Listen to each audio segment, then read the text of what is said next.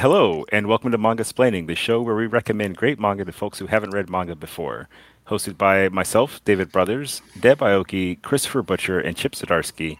Follow along with our show notes and reading list at mangasplaining.com, and check us out on Instagram too. We put a lot of work into the different stories and photos and samples and things like that.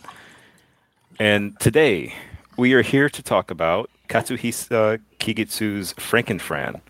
And rather than try to sum it up just off the top of my head, I'm going to read the back of the book like we've started doing on these episodes. I think that's a great. We get to use all yeah. of the work the PR department has put together already. Yeah. Speaking as someone who has to write these back cover copy, like I get it now. Uh, meet Fran, the finest creation of the brilliant mad scientist Dr. Madaraki. When the good doctor goes missing, leaving Fran alone in the house full of stitched up monsters and scientific equipment, who better to take up his scalpel? With a combination of enthusiasm, skill, and heart that just can't be beat, Fran wields mad science with a sunny disposition to solve the problems of the lonely, downtrodden, and lovelorn people who come through her door. But the people seeking help aren't always what they seem, and Fran's solutions aren't are rarely what they expect. So basically it's a yeah right so fran is essentially a frankenstein She's got the bolts in her head, you know, the stitching on her skin, that long smile from cheek to cheek. And she is a apparently genius level surgeon in a book that's pretty much just gross out horror stories, mm-hmm. pretty much wall to wall. And this was recommended to me by Christine Wong, part of like the Hello Boyfriend comics art collective or studio, whatever you call a group of people who make comics together and she said it was gross and i read it and it was gross. And i think i liked it because it was gross. Like there's something very like richard corben 70s comics but also 70s horror comics like with the ironic fate to the different ca- cast members in the comic. Yeah. Mm-hmm. uh, so i thought it was pretty funny but also it's not the sort of book that you can read more than one or two volumes in a row i think. Which i think we'll find out a lot about that on this episode. But let's go around the table. Chris first, then Deb, then Chip. Tell me how much of this you read and what you thought about it. So first off, this actually this book is out of print. Uh, I tried to get the the print, the physical copy, and it is no longer available from Seven Seas, unfortunately. So I went and grabbed the digital, the volume one. It was printed in volume, sort of two volume bind ups. And I grabbed mm-hmm. the digital volume one, and I actually just didn't have time to read volume two as well because we are reading another book this week as well. We'll get to that after the break. But uh, oh, you're so lazy. Yeah. um, what do I want to say? Um, I was kind of hoping I got to react to other people's reactions. I'll say I chose you first because you kept calling it a sexy monster girl comic, and it's so. It is a sexy. sexy monster. Well, that's the that's it. Okay, so here's the deal. Yeah, it is very much to me a takeoff on Tezuka's Blackjack, which mm-hmm. is also in this format of sort of a story of the week about a weird medical thing and an unorthodox solution. Blackjack doesn't usually turn people into monsters, although the most contentious point of blackjack for me is the introduction of pinocchio which is a little girl that he reassembles from parts and then is just annoying through the rest of the series. Like any story with pinocchio is instantly ruined for me and it's actually what put me off blackjack. So this is a whole manga of that which yeah. is fascinating. I think i think the author's id is laid bare is the nicest thing I can say about this. Is just like, what if gruesome horror shit, but like a hot girl who is frequently naked and hot other girls who are frequently naked during surgery scenes and after surgery scenes are in this book. And it at first I thought it was going to be it's not that kind of book. They're just making the sexy covers, like the sexy Monster Girl stuff on the covers, in order to sell copies to seinen fans, right? Because you got to have you got to have a little TNA for the for that mm-hmm. kind of seinen book, right? Yeah, no, it's the author. It's all it's all coming from the author. And it the chapter that got me was the lady turned into the dog who was the spy, and it's like you still gave her boobs uh, when she's a dog lady. you still gave her pendulous boobs this is not coming from editorial. This is this is coming from you. It is unlike anything I've read in manga, and it is good on those merits, but it is not for me, and I can't, in good conscience, recommend it to anybody. Uh, so that's how I felt about it. Wow. Literally anyone. There's so much going on in this that it is like, I'm not going to recommend this, but if you happen upon it and you just want to dig down, dig real deep down into some fucked up shit, here you go. This is the book for you. But it's not a recommendation. Yeah, I will say this is the first episode where I was like, should I lead with a content warning because of all the cannibalism and guts? Um, I don't think And there's boobs. cannibals. There's lots of guts. Yeah. Yeah. Deb, how did Frankenfran strike you? Though I have a hunch. well, let me let me preface this by saying um, I just had coffee with a friend, Mhm. and I'm pretty jacked up right now. uh, I had a, I had a half a donut and a coffee, and I reread Frankenfran, and it hit me in a really weird way. and I don't know if it's the coffee or it's uh, something else, but um, I did I did definitely get what what Chris was saying that I, I see a lot of elements of other ma- similar manga, but it is it is definitely its own creature. Uh, horror manga is super popular now, and so I would see that Frankenfran could find an audience, despite it being out of print, to uh, be the next read for people who are really hungry for more horror manga. It is a very special combination of horror manga, though, because it is it is pretty fan servicey yeah. um, meaning fan service in the sense that it's it's got a fair amount of nudity that doesn't need to be there, but it's also not very unhorny in that it's gross at the same time. yeah. it's so gross.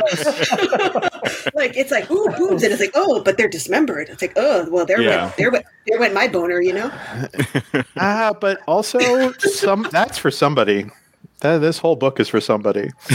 But you know, I, I appreciate your what Chris was just saying about the blackjack. Like one thing that's really interesting about blackjack is that it's about a. If you're not familiar with blackjack, blackjack is about a a surgeon, a rogue surgeon, who is extremely skilled, but almost skilled to the point of being unethical, and borderline like doing crimes against God by by reanimating people or doing really like whoa no you shouldn't do that to a body kind of thing it's very fantastical but Blackjack comes from an interesting place because tezuka went to medical school. He is a doctor you know in a lot of ways and he so he's aware of a lot of medical things and it seems like the author of frankenfran did s- some similar research like there is Hmm.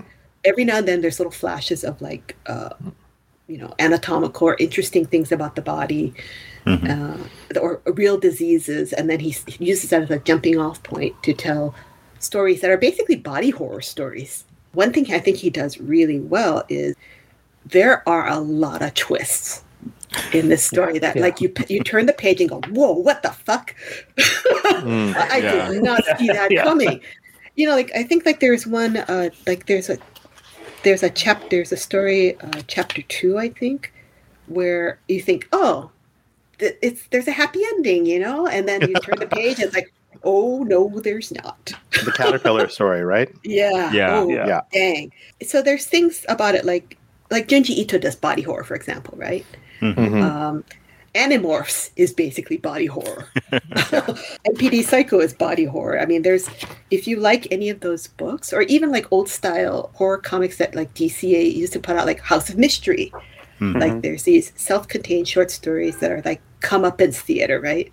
The evil, the selfish, the vain, think they want something, and then that their wish gets turned against them, in a way that if you like seeing evil, vain, selfish people get their comeuppance in a really horrifying way, this book's for you. Nice. Shit, um, what'd you think? yeah. you, didn't, you think? you didn't sound too jacked up there. Oh, Yeah, it was very even. Yeah, that Yeah. was super. That was super even. I expected you to just go like, off on this. Extremely eloquent. I thought you were going to go full Joe Rogan. I need No, more because she that. knows what she's talking about. That's the oh, difference. that, yeah, I see. Bam. So I mean, I, I found this book fascinating. First, I'm just gonna I'm gonna I'm gonna start right off with the cover, which is kind of my what the fuck. Like, why are these the covers for this? Like I know we've talked a bit about how you know there's obviously some sexy stuff and and boobs and everything, but like the covers make it seem like a lot more than that. Mhm. Like like there's no way if I was a fan of like horror, I would pick this up. I would just think that this is like just like a sexy Frankenstein book, which it's not. It's a horror. So I think that's just a wild mismatch. But it's I actually really like the main character like. Nice. Fran. Like I think I think she's just like a fascinating mixture of things. I like the weird ticks that they've given her, and her kind of very strange outlook on life and uh, morals, and uh, what her kind of weird mission statement is. Like you keep you Mhm. keep trying to look kind of past that to see like does she know she's screwing with people, right? or is she just like, or is she just kind of she's fascinated with like operating on people's bodies, but is Mm. she also fascinated with doing that with their minds? Like that's just kind of the thing that I, I kept coming to. So I think she's really interesting, and her like companion, the the hunky dude with the body of is it a dog or a cat? I think it's a dog. It's a because got- cat. It's cat. That's yeah, weird I thought it was like a dog too. I know because there's the other character with the dog head and the human body. I just assumed Yeah. they were just like switched around. But anyways, uh, he's a fascinating sidekick. The, the kind of island of Doctor Moreau of this lab and the the building that she lives in is is pretty interesting. hmm I'm also really into, you know, we, we we've talked about a lot about kind of the the episodic manga, and I find this fascinating because it's like a procedural. Like I felt like this is like oh, this is like a Oh. TV show where like like she's got to kind of solve the problem, but then Mhm. there's also that twist, and and you're, you're right earlier about like the twist being really interesting. Like I was always like, oh wow, that's that's pretty good. All that to say, yeah, what's up with like the sexiness combined with the horror? Like I, I, I, I enjoyed the the first volume for what it was, and by the second volume, I'm like, okay, I don't I don't know if I need to read past this. The only the only element that made me think that I'd want to kind of keep reading was the introduction of Veronica at the end of volume towards the end of volume two. Her sister. Mm. Yeah, because that was interesting. Her actually having kind of an opposite to her, because up to that Mhm. point, it's just a kind of a rotating crew of like random people with problems. So part of me kind of wants to keep reading just to find out more about that character, but I also suspect we're not going to find out much more about that character because it doesn't seem like the kind of book that's going to be about kind of revelations of you know the inner workings of the cast. Yeah. Yeah, so I mean, the, the, the gross stuff was the gross stuff. I'm not a horror guy, but I thought it was really well done and well drawn. It was revolting. It was revolting, and you know, I, I appreciated the kind of the weird, like the the the anatomy, um, kind of very medical diagrammatic stuff, hmm Mm. which was kind of super funny to me. It's almost like like a horror version of like the Marvel Universe Handbook, where they're trying to explain these things, even though I was thinking of what the font while I was reading this. Oh, really? Yeah. Why did you Um, think of what the font, by the way? because I mean, the things she's explaining are nonsense. You know, like you can Yeah. fit most of a body inside of a human skull or whatever, but it's presented in a way that it's like absolute fact. yeah, And she's explaining to the Mm. reader and to the her poor victims yeah, as time goes on. It's it's like semi explainer manga. Like there's like a little bit of explainer in there yeah. to make the horror Mhm. even creepier. Yeah, Mm. exactly. It kind of reminds me of Delicious and Dungeon too. Like when they're talking about Mm. the recipes for the things, it's still fantastical creatures, but they're making it seem like, well, this is exactly how you prepared this meal that doesn't exist. Yeah, like the Mm. cosmetic surgery chapter where she gives the entire skull a makeover essentially.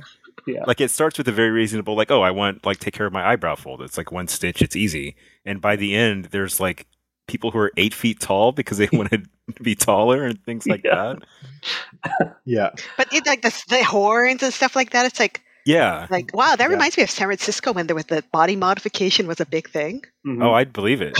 Because Yeah. you mentioned Blackjack earlier. and Blackjack's absolutely a touchstone, but this feels almost like Blackjack plus um Kitaro.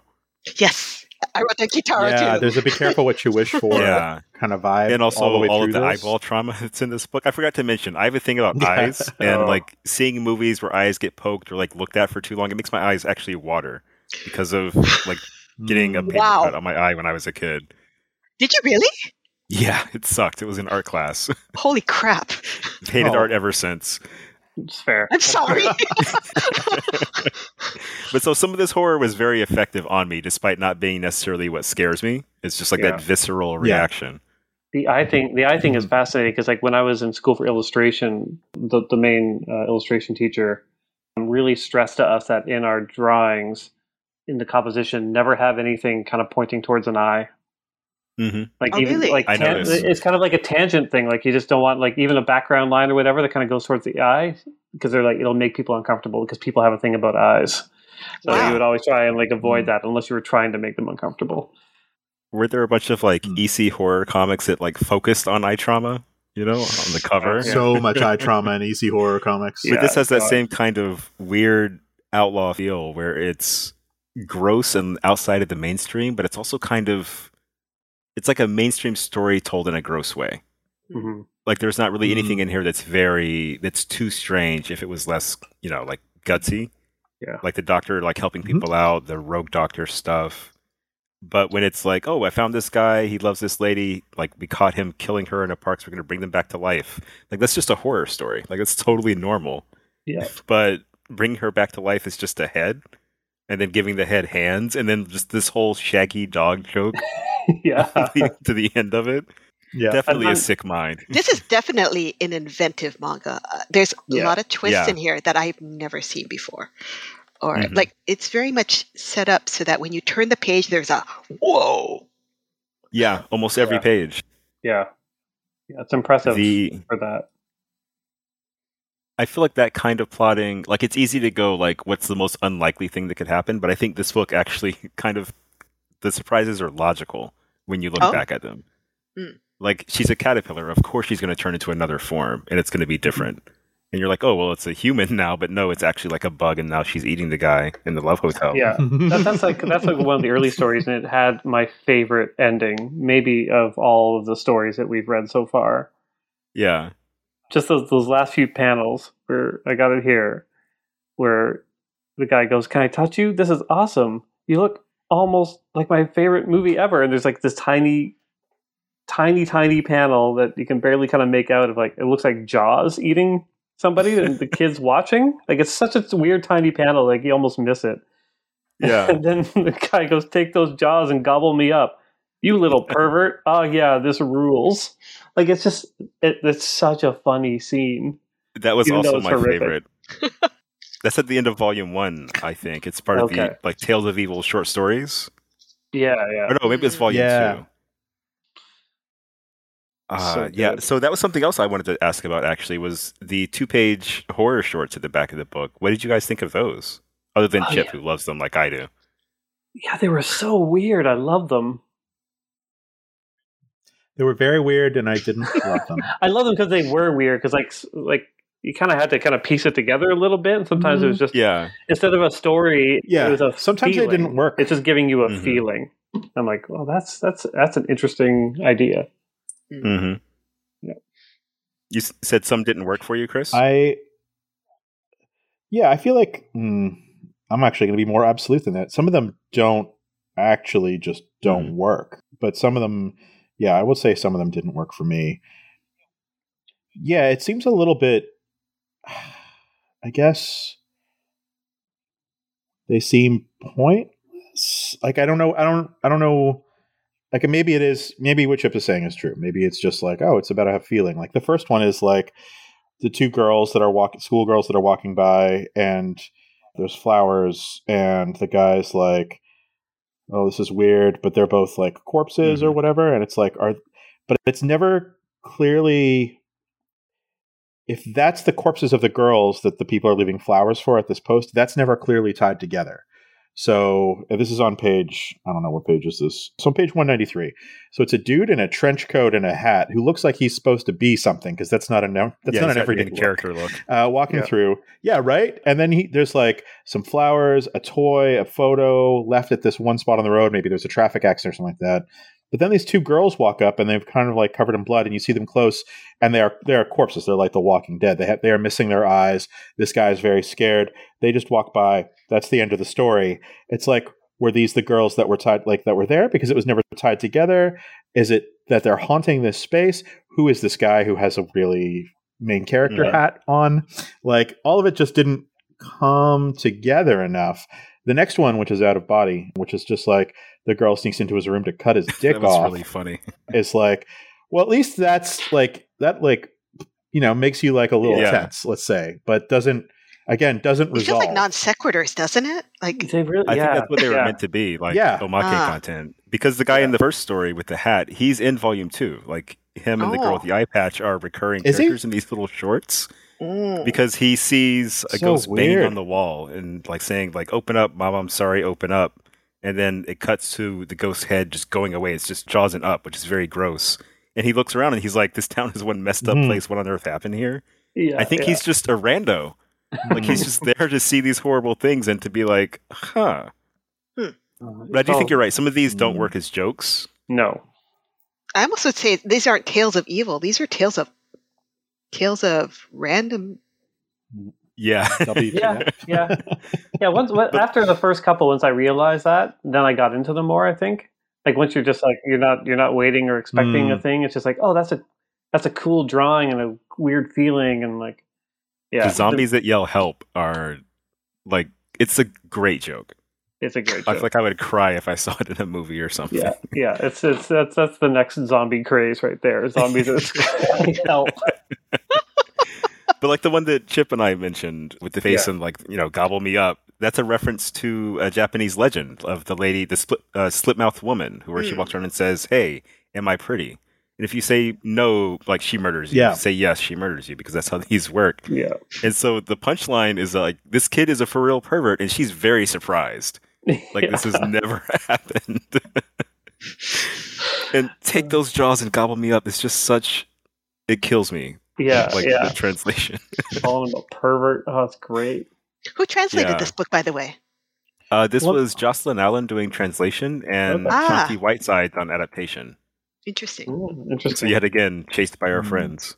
So I'm yeah, I'm, I'm wondering whose decision, like, because Fran's got that interesting kind of like every once in a while she gets caught on a letter, you know, where uh, I didn't know Mm. like if that was in the initial text.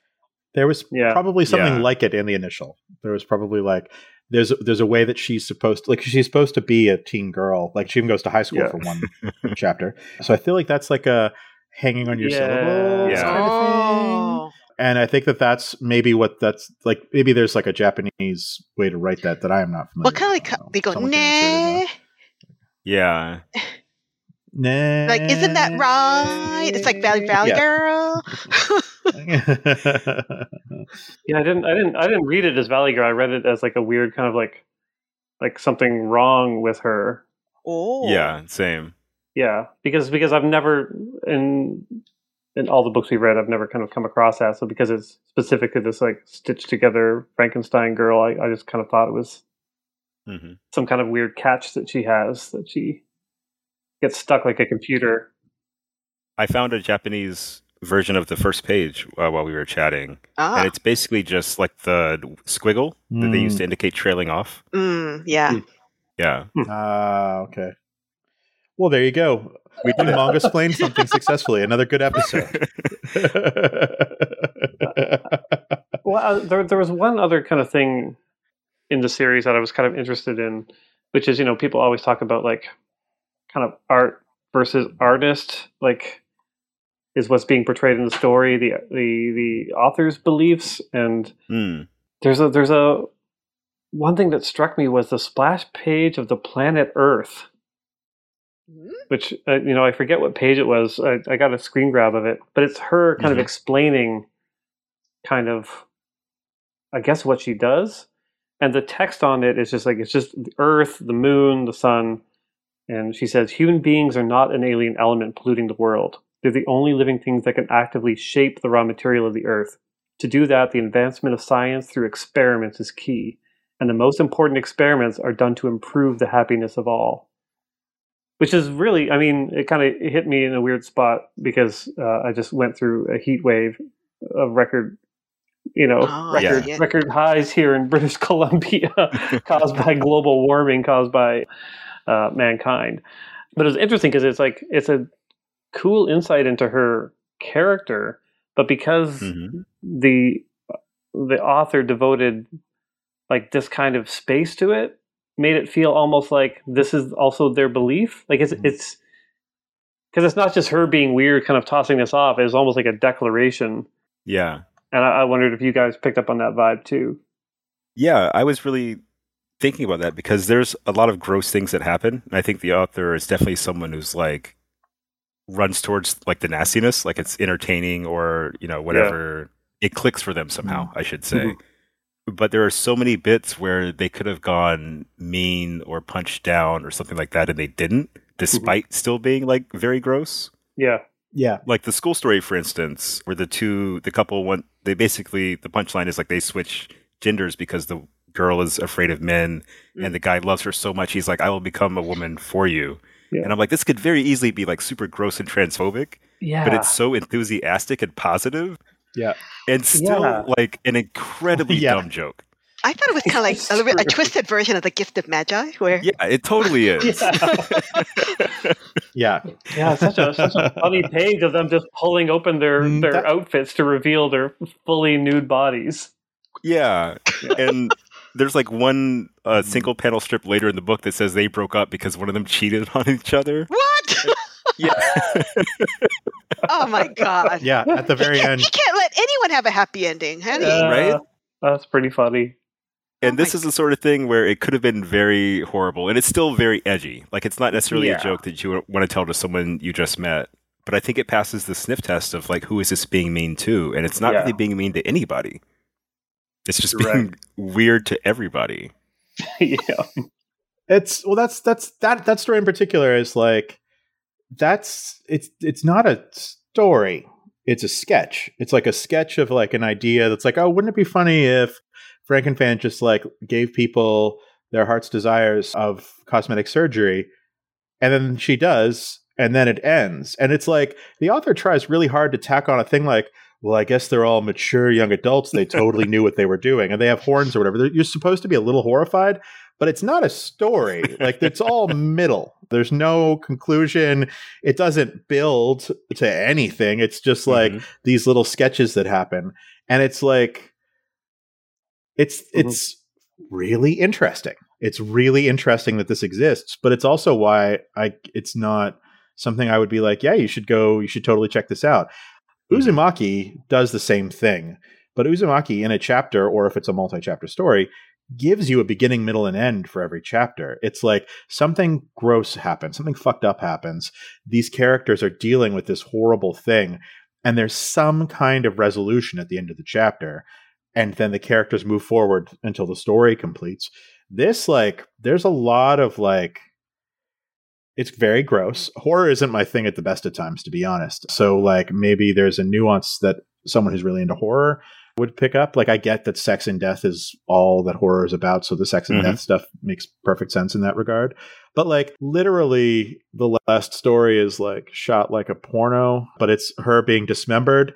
It's uncomfortable. And it's just like, I get it. I get it all. I think it's really interesting that this is a thing that went for eight volumes, and the sequel is Mhm. currently running in the same magazine. It just keeps keeps going. Somebody People loves it. this. but pe- uh, like I mean, I don't, see them making an anime like, adaptation of this anytime soon. I'll say that. It would just be all I totally can see that. Uh, yeah, almost like all the time. Easiest animation ever. Uh, so yeah, it's just so I guess what I'm trying to say is like it just doesn't feel like oh, it feels like yaoi. Uh, mm, not BL, but like literal yaoi Like doujinshi. yaoi. Like it's literally just yeah, like it's just a build up signifying nothing. Like it does it like nothing matters at the end. We're just doing some crazy shit, and you're not going to get a beginning, no middle, no end, no point, no whatever, whatever yaoi actually stands for. I'll put it in the show notes. But it's just like this idea that this is like, like I guess we got to tack on something of a message. Like maybe young people shouldn't make decisions about their like just their decisions about plastic surgery when they're still in high Mhm. school. Like but that's weak as hell. that that is like the weakest sentence at the end of that story. Yeah, so yeah, I so mean, like yeah, I don't know. I don't know. Most of these have some sort of like, if not moral, there's like a, a meaning to the story. Yeah, like, and they all have beginning, middles, and ends. Like the beginning is somebody approaches her because they've got a problem. She solves the problem. There's a twist to it, and now they're fucked. The end. And it's usually it's Sure, usually the their hubris or like like there's something. and if she had there. Yelp reviews, no one would show up, yeah, Yeah. right? Because then they'd all know what they're No. in getting into. But apparently, nobody does get know what they're getting into. I think the Junji Ito comparison is pretty good because Mhm. Junji Ito's the prestige TV version of this. yeah, Like this, you know, like this is straight up episodic. All right. This is Seinfeld, where sometimes it just ends on a joke. You know, it's just Jerry saying hello and bam. Yeah. But Ito is very much he's making horror novels. Well, these are almost horror jokes or sketches, like you said earlier. yeah.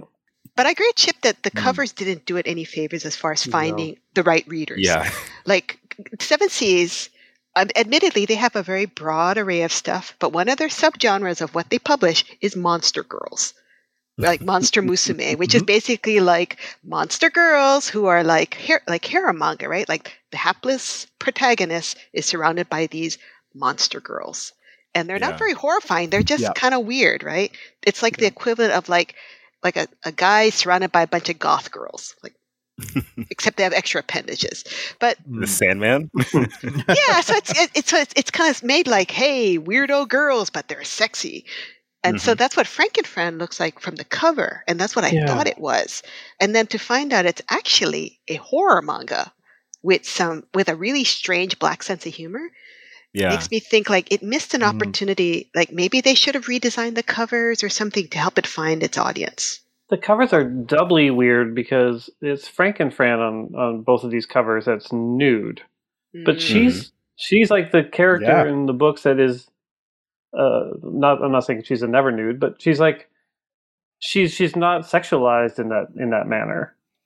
Like Mm. no, she's not. she's like always fully clothed. She's always just like the the mad scientist doctor character, and the people she's operating on are usually the ones that are you know disrobed and you know titillating to a certain segment of the of the audience. But the covers are just like what like Yeah, I don't get It's- them at all. And they were the same covers as the Japanese edition. Actually, the the U.S. edition Yeah. font or the North American font or logo rather is much more playful than the Japanese logo looks. yeah, And Mm. that's a conscious Japanese, like, decision, Frankenstein, right? It's very normal. Yeah. So I've looked past this book for like quite a long time until Christine finally said, "Hey, check this out. It's weird." And I was like, "All right, I like weird. Let's go." and it delivered. How do you feel about the watercolor color pencil looking title pages? On page seven. Yeah. yeah, I was actually just going to ask because it's like I actually think that this book might have found its audience if this had been the cover. Instead, it is out of print less than four years after it was published. So I think that that's a big deal. I think I- these it, drawings get more and more explicit as the series goes on. Is one trouble though. The the the the watercolory ones. Yeah. I've only got number one here. I'm sorry, I didn't see number two. Oh yeah, let me take a look at number two because I'm seeing the one, the number one, and it's just Uh, And it's volume like- three has one. Hmm. oh, volume two doesn't. Volume two doesn't. Volume three does. That Frankenfran on volume one, it looks like something that a high school kid would draw in art class that would hor- that would horrify the teacher and have them call their parents. I think that's the exact appeal of Yeah. this book. Yeah, It's this one, right? Yeah, Yes, that yes. one. yeah, it is absolutely horrible. It is one of the worst pieces of art I've ever seen. This is terrible. I don't understand why this is a, thing I run into constantly. like I actually don't. I don't. I don't mind the, the the rendering on the covers themselves, the kind of the computery stuff. Yeah. Volume one isn't that good. Volume two, featuring the two nude women, is better uh, rendering. But geez, that watercolor is just. I don't. I don't know what's going on. I love it. Ooh. The manga spl- Mangasplaining coloring update. Well, it's like Coloring it's like it's like it's like you know there, there's no color choices there. It's just it's very random. It's very mm-hmm. basic watercolor that doesn't actually use the medium of watercolor to to what it's supposed to be for, to any effect, and then it's it's pencil Yeah. crayon over top of it in such a I think that's super basic watercolor way. pencils. I think that those are watercolor pencils without water applied to them. Like Oh. I think. I mean, it could be thing that, is that that's almost the, that's almost the same as pencil crayon, but like Yeah, yeah. I mean, there's there yeah, it's just whew. Oh, I, think forgot about this. like a classic like monster movie poster approach, Oh. Yeah. but I don't know if they hit the mark necessarily. It, but it, it seems very I light think and it's bright, which is weird. Yeah. Yeah, I don't think it's accomplished in any way, and I'm with Chip on that. But I think it's charming. Uh, I actually really Oh. like it for not being very good Oh, because it's so like. Imagine this was the cover of the book because it looks like it could have been at one point. Like Mhm. that's fucking weird. Like that would be that would be like this is actually what is going on with this weird ass manga instead of what is going on with this sexy manga. And I think Yeah. that that's maybe more accurate. I will say I actually really liked the first page of art and I feel like it was all kind of like not quite as good as that first page with the uh, with the cars on the highway, the faces in shadow, the really excellent use of screen tone on Mhm. the first page is like to show all these different layers of shadow and reflected light really really good and the art doesn't like suffer for the rest of it but that page i was like you know what everything i thought about this series i don't think i was right i think this is a really different kind of book and then i kept Page reading and i was like no I you were it. you were right no no page two ruined it though don't worry it's fine when the eyeball fell into the tea- teacup. yeah that was That uh, really got me. that's that's that's really So funny good. that you like page one so much because I don't. why don't you like it it's so good I, I find it really, really overdone and kind of masking some um, some poor drawing in places. I, I think the art gets better as the series goes along. Hmm. yeah I think they definitely put a lot of time into that first that one. page. Yeah, okay. I mean, I, I I graduated from art school, so we can just go with my take on it. But anyways, So we've established this series goes on for quite a while, despite being pretty episodic and kind of just having like the gross twist Mhm. as a storytelling format. So Chip, you said something interesting earlier that you thought the main character was really fascinating, and I think she definitely brings the series together, and it's partly why we can you know follow kind of like a one note joke to the end. Yeah. because she's very pure. I think. Like there's times when she gets mad, like when the guy makes the weird porno out of her, when justice tends to follow in her wake, whether she realizes it or not. yeah, yeah, And I think there's Mhm. really something interesting about that because you can tell, like, oh, whoever has bad things happen to them in this book probably had it coming. Mhm. Like the kids with the cosmetic surgery, like they're probably gonna have a bad time, you know, in the workforce, but they're happy. Like no one's like, wow, I really regret getting horns implanted into my head yeah. or the guy who suddenly has like a bulky body and he's like, oh, like I feel really hot now. Like she's helping people self actualize almost. That's a nice way of putting it, I guess. That's, that's really Yeah. beautiful, David. I'm glad you can see the the upside of this. Yeah, I try really hard. I She's try to see helping the them. best in people. She's helping them self-actualize and then meet their grisly deaths for the most part. yeah Man, Oof. I was worried this episode was going to be me against all three of you, but I'm glad this turned out much more even. Yeah, I feel like you made me go first, so Chip would switch sides halfway through. There's no way. Chip, Chip, say you like this. Just say I actually really liked that, and I recommend it, and I will. Uh, I will. I will re- concede. no, I mean, I, Concede I, everything? I, I, I think, um, I think uh, I feel the same way that you do, Chris. Where this is Hmm. for a very specific type of reader, and I'm not necessarily that reader, but I can appreciate the the level of skill put into this and the the, the interesting procedural and aspects and the twists.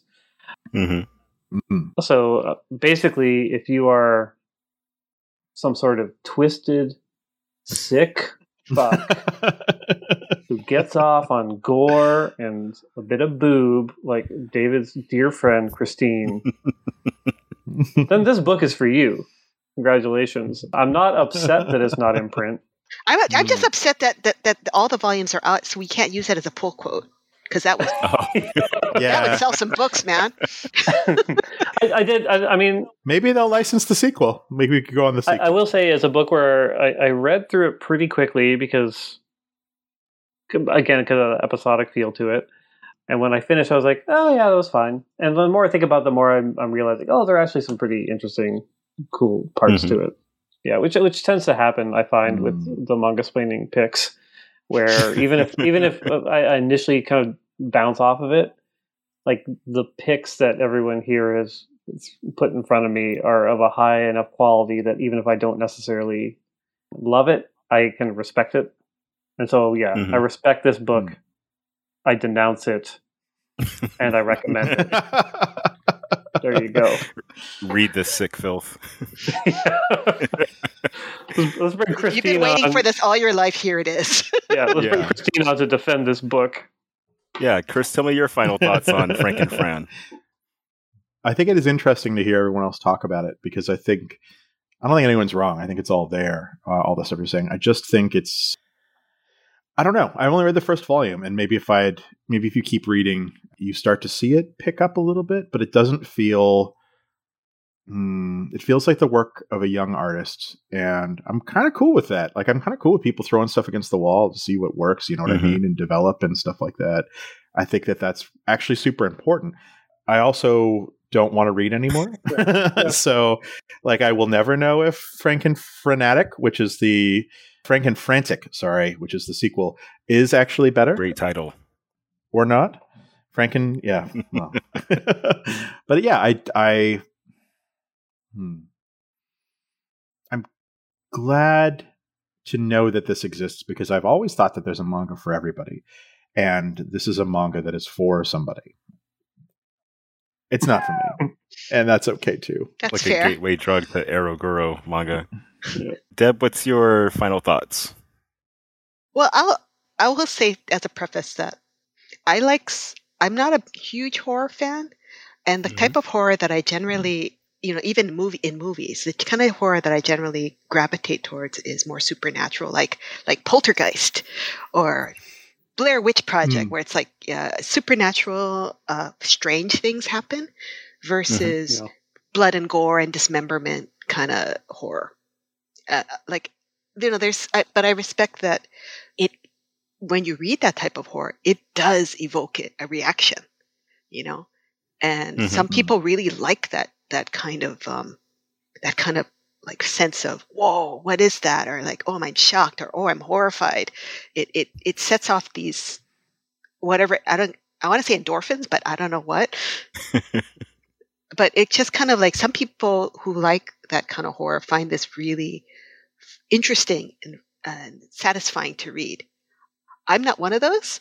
Hmm. Uh, like you know, like MPD Psycho is very interesting, but the, it, the the gross out parts of it made me like, oh, I can't read any more of this. hmm But I think I'm glad we are spotlighting this book because I hope that in some way we are helping it find its readers that it didn't find in its print run.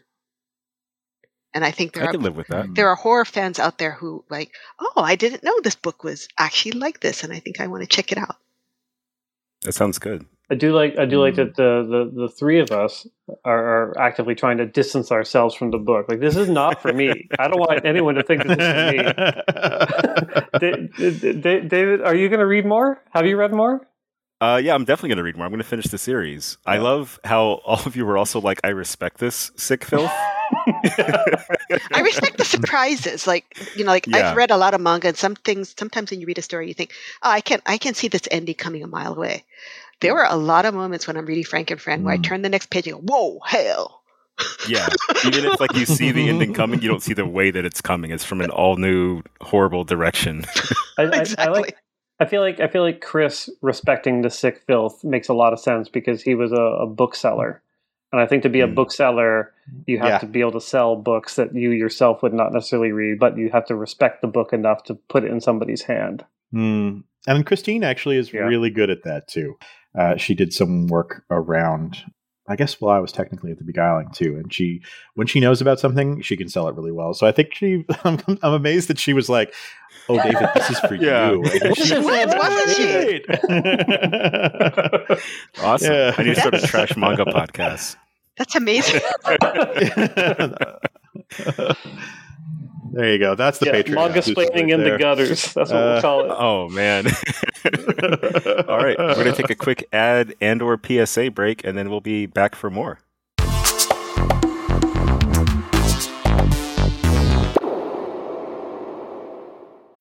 When you need mealtime inspiration, it's worth shopping Kroger, where you'll find over 30,000 mouthwatering choices that excite your inner foodie. And no matter what tasty choice you make, you'll enjoy our everyday low prices, plus extra ways to save, like digital coupons worth over $600 each week. You can also save up to $1 off per gallon at the pump with fuel points. More savings and more inspiring flavors make shopping Kroger worth it every time. Kroger, fresh for everyone. Fuel restrictions apply.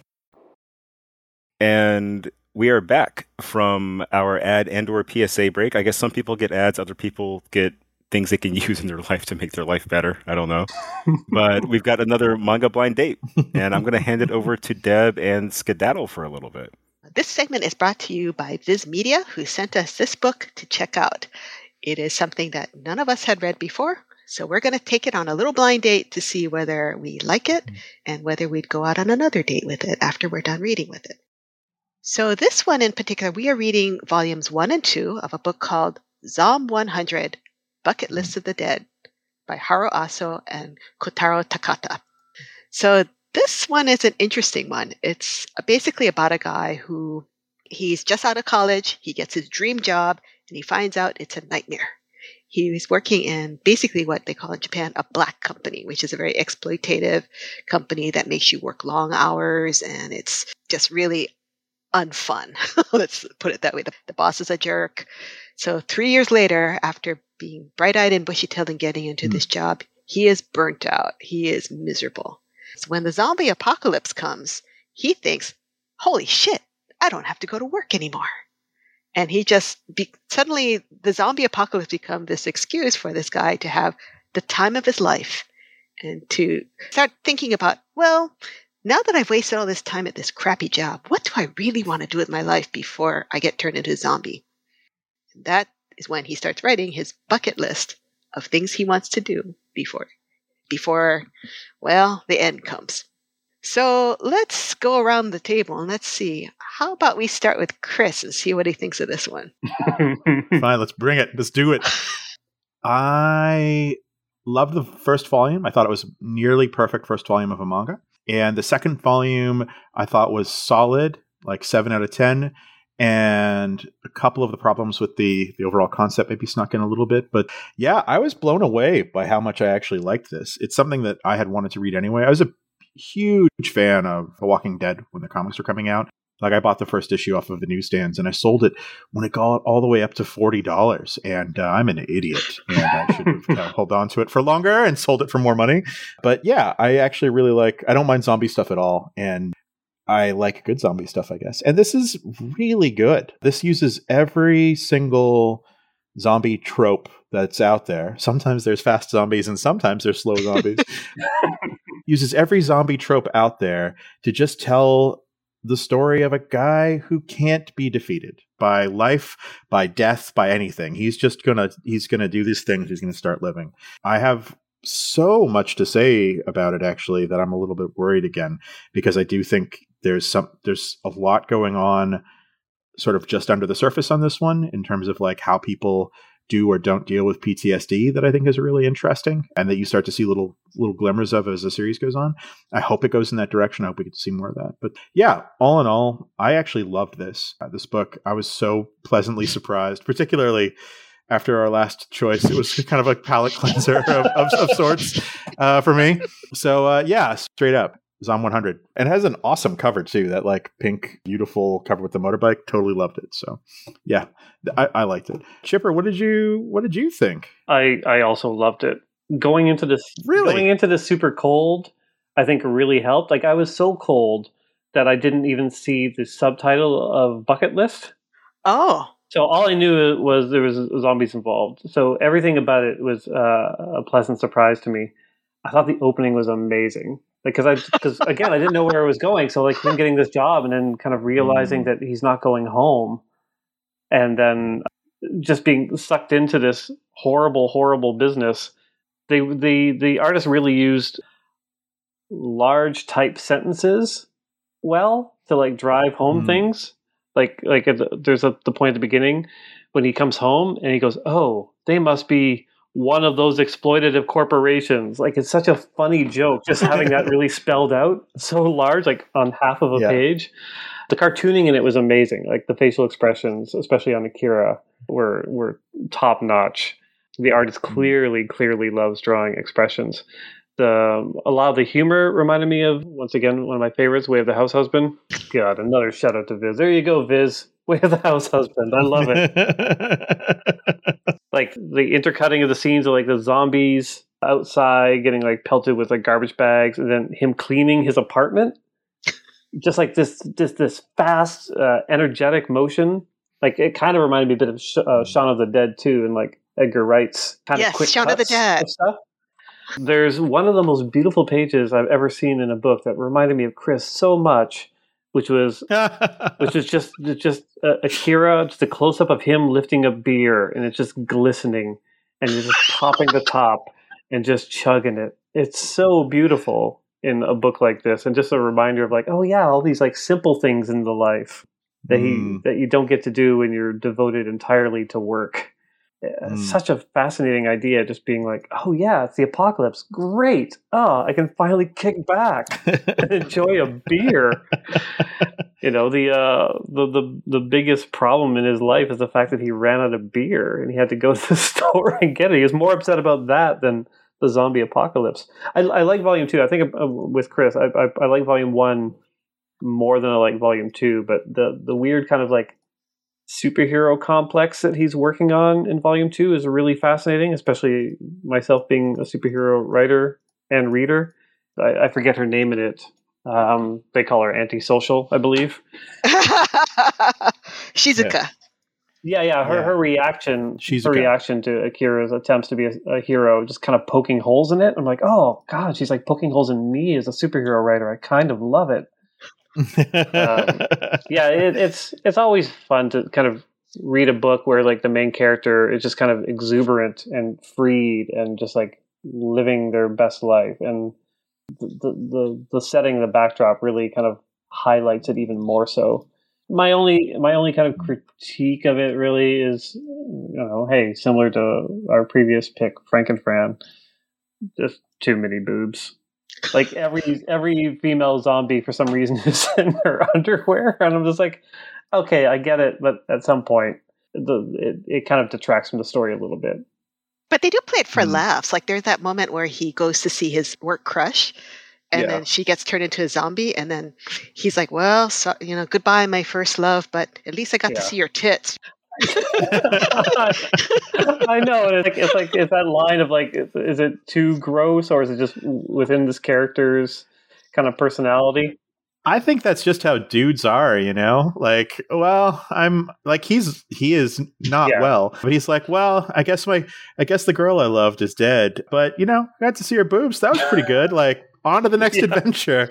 And it's like that'll tell you right away when that happens at the end of the first chapter whether or not this book is for you because that is uh, it's not exactly a pattern, but it's definitely like sums up that first I've like that first chapter is so good in that it sums up what the series is and it's the kind of thing where like you're you're gonna know if you're gonna bounce off of this or not because he doesn't he well at least in through two volumes he doesn't change. I think he grows a little bit as he starts to realize different things, but he's also got that. He's such a shonen protagonist, which is weird because this is such a seinen thing. Because when like when she calls him out on being a superhero at the end of the second chapter or at the end of the second book, he's just like, but I like you. Why wouldn't I try to save you? Like maybe we could be friends. And you're just like, oh, that is like a pure-hearted shonen moment in this like grisly boob fest Yeah, manga situation, which is still great. And and sorry, Deb, what did you oh, think? Oh, of I it? enjoyed it a lot. I mean, kind of similar to Frankenfran, right? Because there's horror, there's zombies, but there's some weird dark humor in there, and sometimes that those flashes of weird dark humor Mm. catch you off guard, and it makes it kind of charming. Like there's the part where he like he rolls into Sh- Shinjuku that's crawling with zombies, and he's on his Harley that he stole, and then he says, "Well, Shinjuku's packed. No surprise there." It just it's full of these little Yeah, deadpan moments that like it's like, hey, you know, So good. here we are in our little zombie free thing and I feel like let's I need a widescreen TV. Let's go to Ikebukuro and steal one, you know? So there's all kinds of like weird little moments that just kind of it's dark in some parts and there's gory some parts, but there's like moments of like weird humor. So it's kind of a it's kind of an enjoyable Mm. book that way because it, it laughs at itself. Mhm. Yeah, yeah it's maybe there's a little bit of Zombieland there as well, and, and there's a there's a whole lot of Edgar Wright, I think, Yeah. Shaun of the Dead in this about the like wage slave who gets to come to life and change his life because the zombie apocalypse makes his old life obsolete now. But I think it goes in very different ways, uh, which I think is really interesting. But it definitely the person who's writing this has watched a lot of a lot of zombie media and is very aware of what's going on, which I think is really cool. I think there's a little bit of a treat there for folks who are already fans of that kind of material. Well, so here's the other question. Do you think that there's enough in here for people who are burnt out on zombies? Because I think, you know, Chip, you mentioned going in cold and you barely knew it was about zombies. I think people feel a little bit burnt out on, on zombie uh, stories. I mean, it's such a fun take on it. Like the zombies, like any proper good zombie story, is not about the zombies, right? This isn't Hmm. this isn't a survivalist story. It's a uh, live your best life story, which is a very different thing. You know, they're not scrounging. He just has Yeah. to go to the store for a beer, and he wants to steal a widescreen TV. Yeah, it's Yeah. it's it's very lighthearted and compared to say like I Am a Hero or even Walking Dead. It's it, like Walking Dead is a very American zombie story because it's like things are going to go to shit. Are you prepared? Do you have enough canned goods? Do you have a gun? I never really thought of it as being an American thing, but yeah, I guess that is. and then like um you know like I Am a Hero is like hey Yeah. you know there's zombies in Japan but there are no guns except I I have a gun and I am therefore the only one who's going to survive. This one is like there's no guns. It's just like well I just happen to not give a shit and I'm Yeah, and I don't care. Yeah. Anyway, let me just ask you this because this is the point of it. Now that you've been on your first date with Zom 100, would you go on a second? Would you read volume three? Uh yeah, absolutely. I would read volume three, no problem. I'm. It comes out. I was just actually checking, and it's not out for an, another month or two, coming out in August. But yeah, it was um, one and two were, were both so good. It gave me like real nice feels. Oh, that's who he reminds me of. He reminds me of Fry. Oh. from Futurama. yeah, yeah. Philip J. Fry, where it's just like just crazy shit happens to him, and he just is like, well, I guess this is what we're doing now, and just you you go through it, and if I. I want to see more of, of what that looks like in the in the next couple of. Uh, I mean, I watched every Futurama twice, so yeah, I And want to see. I'll more of also just. I, I also have to mention, I really like his hunky best friend too. Who's who's always naked somehow? Yeah, yeah, a little bit of eye candy. Eh, I, I I would definitely read volume three. Yeah, yeah, because I think uh, it, it definitely there's a there's a story there, right? Like we're we're seeing these characters actually progress. So I, I want to be able to follow them and see where they go. Yeah, mm, volume three, For sure. three should be interesting because at that point they're leaving Tokyo and they're going to Gunma to visit his parents. Mhm. 'Cause That's also on his bucket list, so that should be Yeah. cool. mm. Um, also want to mention that Haro Aso, the author of this book, also did Alice in Borderland, which is on Netflix now. He's actually did Hyde and Closer or Hyde and Closer? I'm Hide not and sure how you Closer. pronounce that one. Yeah, and that was of his book from way back that came out. Alice in Borderland. Unfortunately, the manga isn't out, but it's huge on Netflix. Like it did really, really well uh, as a Japanese mystery. So yeah, I think this is the timing couldn't be better for a book like this. All right. That was our manga blind date with Zom 100, Volume 1 and 2 by Haro Aso and Kotaro Takata. It's available now from Viz Media in print and digital. Go to bit.ly backslash Zom 100 podcast to read a free preview. You know what I like about these segments? Huh? What do you like about these segments? I finally know how it feels to be a Mangasplaining listener. And Oh! our fans are so blessed. That is very kind. Except we're missing a key ingredient. Oh, the music. Yeah, you. Yeah, Yeah. I'm a little sad about that, actually. yeah, it's complicated, I suppose.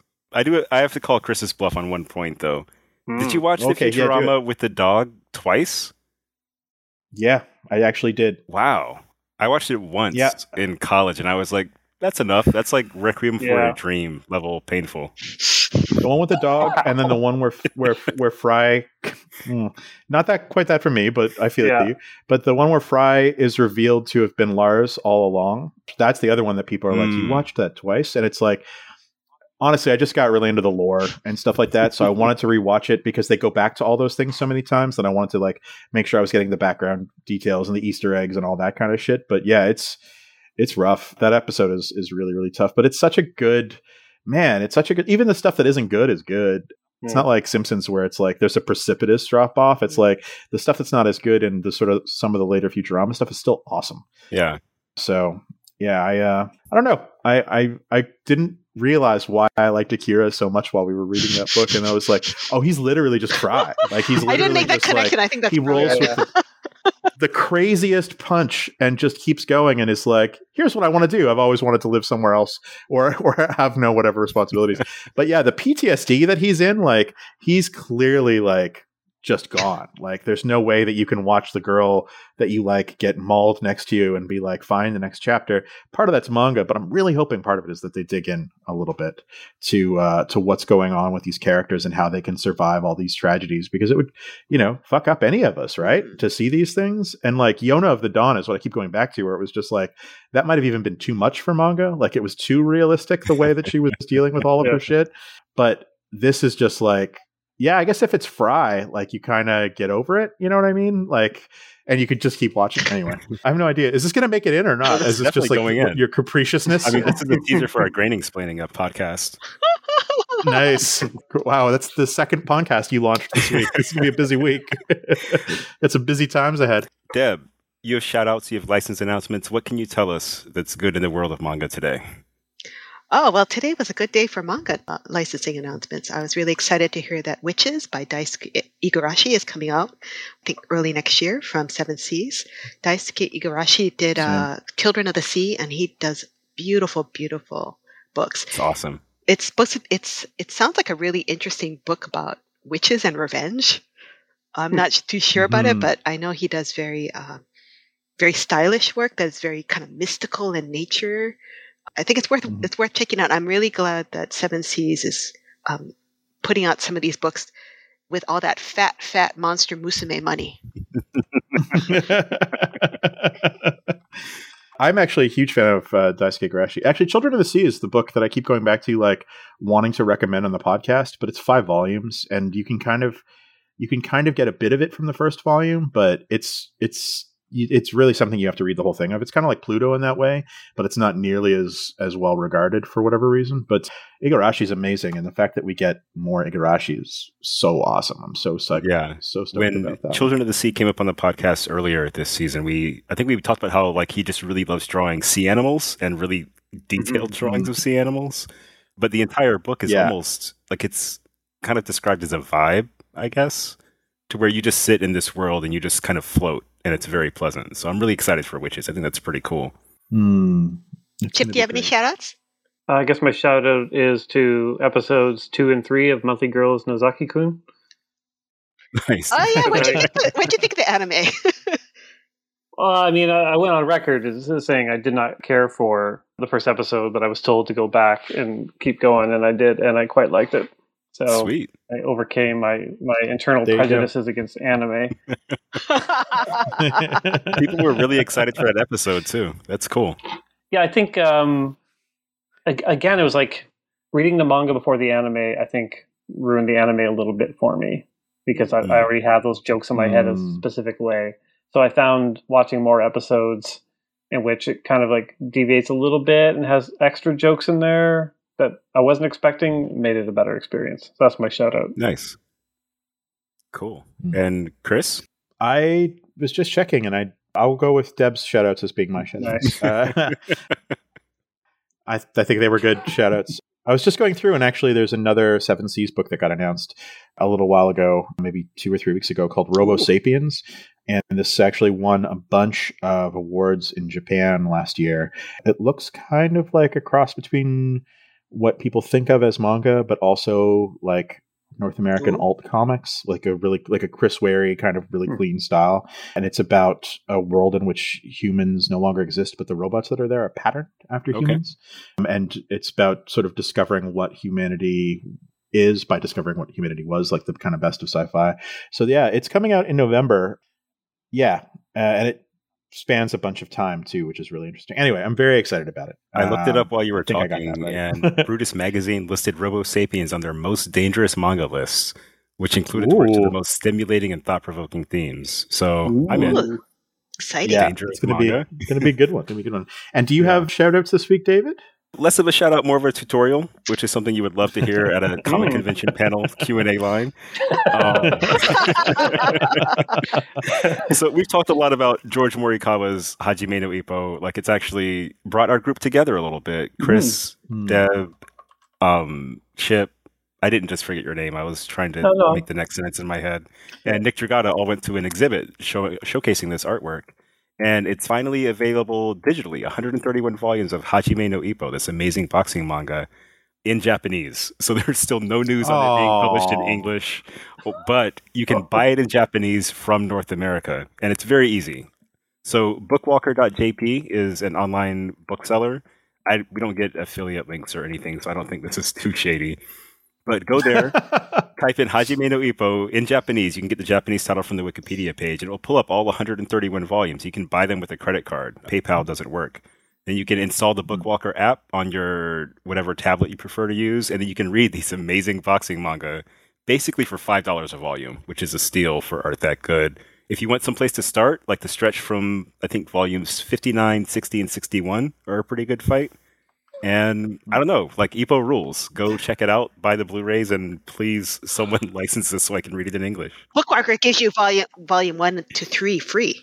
Oh yeah, volumes one Oh, to hey, three are free. Yeah, which is fantastic. That's already like 600 Oh. pages. Only in manga would somebody suggest uh, starting at volume 59. It's halfway through the series, you know, not too far. yeah, yeah. I'm gonna say like if you've if you've been reading Hajime no Ippo as a scan, this is a nice way for you to throw some money back at the original creator. Definitely. Mm. At Yeah. five bucks a volume, it's a steal.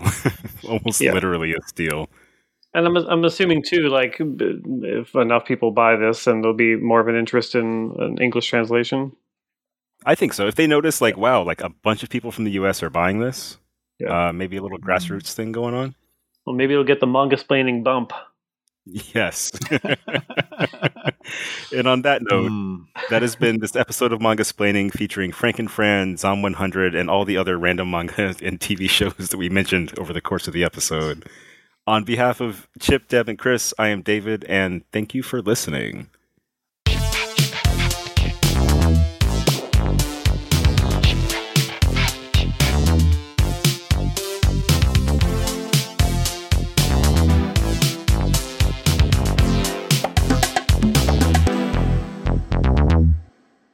This has been Mangasplaining, episode 24. Thanks for listening. For our next episode, we'll be discussing the manga Akira, Volume 2 by Katsuhiro Otomo. Want to pick up a copy? Consider supporting your local comic book and manga specialty shop. Find one near you at comicshoplocator.com. You can also follow along with our complete reading list at mangasplaining.com. Thanks to DADS for their musical accompaniment this episode. You know how to book flights and hotels. All you're missing is a tool to plan the travel experiences you'll have once you arrive. That's why you need Viator. Book guided tours, excursions, and more in one place. There are over 300,000 travel experiences to choose from, so you can find something for everyone. And Viator offers free cancellation and 24 7 customer support for worry free travel. Download the Viator app now and use code Viator10 for 10% off your first booking in the app. Find travel experiences for you. Do more with Viator. Sick of being upsold at gyms? My guy, you're currently a base member. For $90 more, I can upgrade you to our Shred membership. For $130 more, you'll be a Swole member. And for just $300 more, you'll reach Sweat Platinum. At Planet Fitness, you'll get energy without the upsell. Never pushy, always free fitness training and equipment for every workout. It's fitness that fits your budget. Join Planet Fitness for just $1 down and $10 a month. Cancel anytime. Deal ends Friday, May 10th. See Home Club for details.